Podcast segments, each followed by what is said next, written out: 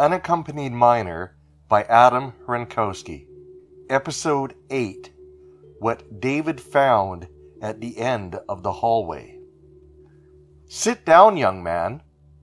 David had opened the door fully and was standing in the glow of fluorescent lighting.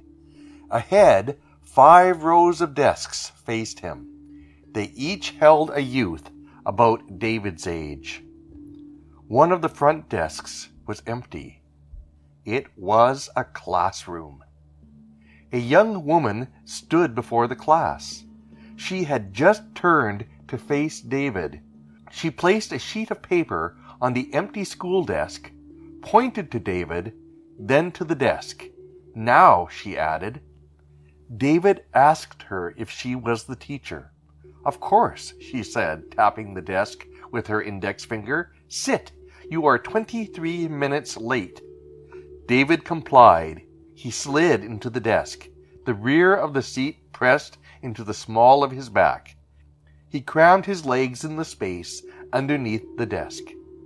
Begin with a bilabial fricative, the teacher announced to the class. She appeared older, perhaps 20 or 25. Not you, the teacher said to David, pushing the sheet of paper towards him.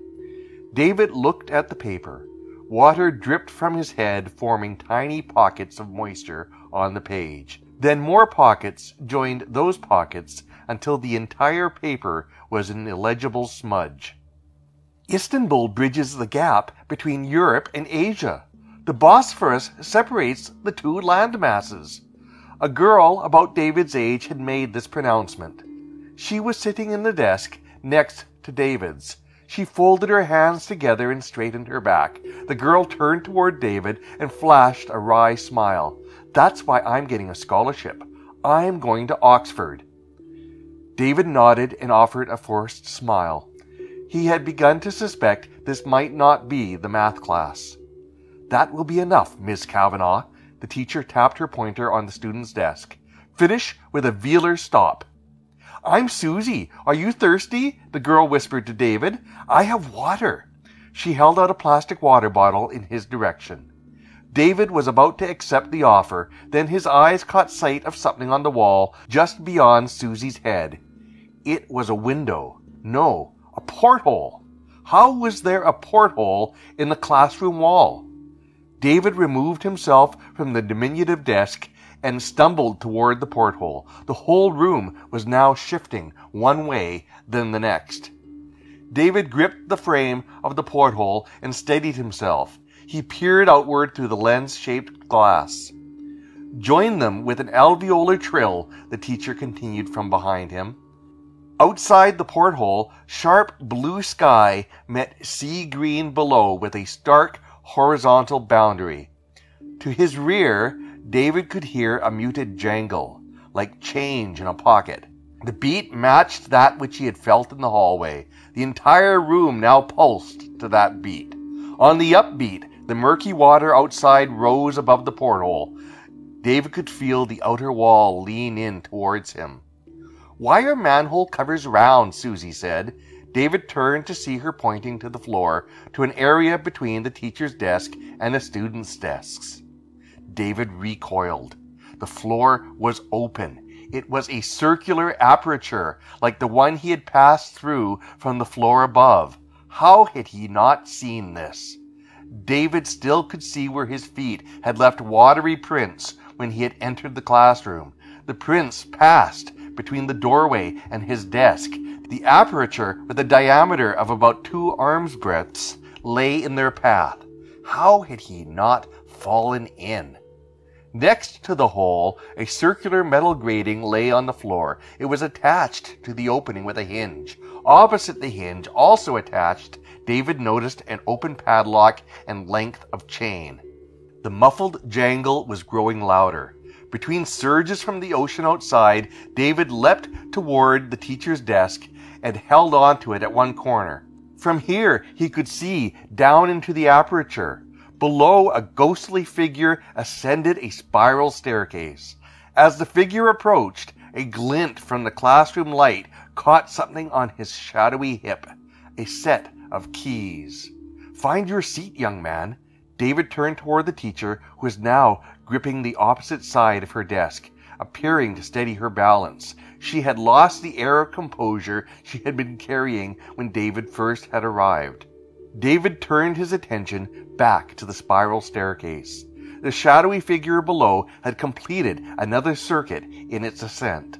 Fluorescent light from above spilled onto it through the aperture. David caught sight of the top of a balding head facing downward. The hip keys again threw back a glimmer of light. Further down, the figure's dampened galoshes played with what little illumination reached them. A melodic hum had been accompanying the ocean swell. David only became aware of it as the sound coalesced into words. The hum was coming from the shadowy figure below. It was singing. We all face the waters, we all bear the curse. Each beat from the sea shanty was met with a swell from the ocean outside. The walls groaned, the sea penetrated previously unseen crevices in the room's exterior. David lost his footing, his feet slid out from under him, and he fell on his rear next to the metal grating. He gripped the edge of the grating and pulled his feet under his huddled body. Our sons and our daughters will know it far worse. The crevices in the exterior wall had widened, Water now flowed freely into the room. Each new ocean swell carried with it a spray of salt water. The taste of saline filled David's mouth and nasal cavity. The voice of the shadowy figure below now filled the classroom. But when the day's over, be certain, be sure. David heaved back against the grating. It remained unmoved. He looked up toward the teacher and their eyes met. She mopped the sweat off her forehead with the back of her hand and gave a tiny nod. Still gripping the edge of the desk, she positioned herself next to the grating. Then she crouched, facing David, took hold of the edge of the grating, and leaned backward. The hinge let out a howl. David shifted his weight as the grating began to lift. The muscles in his thighs and midriff cried out. David straightened his stance and leaned with his back against the grating. It now stood perpendicular to the ground. The slightest nudge in either direction would allow gravity to drop the grating. David's bare feet slid on the floor as he leaned into the grating. He knew he wouldn't be able to lift it again if it fell open. The teacher shuffled over to David's side of the grating. The entire room lurched as another ocean swell beat against the outer wall. You'll either be fishing or wishing you. The two collapsed together on the grating as it sealed the opening with a piercing metallic crash. David rolled over onto his front. The knuckles of the figure below kneaded into David's chest. The fists gripped the grating, shaking it beneath them. David's hands fumbled with the padlock. Susie's voice carried over the din. No one cares about your fricatives.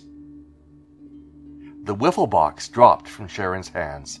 It landed between her feet, creating a muffled click when it struck the hardwood floor. David saw it to be the solitary box he had entered the library with. Hadn't Sharon opened it? The librarian cleared his throat.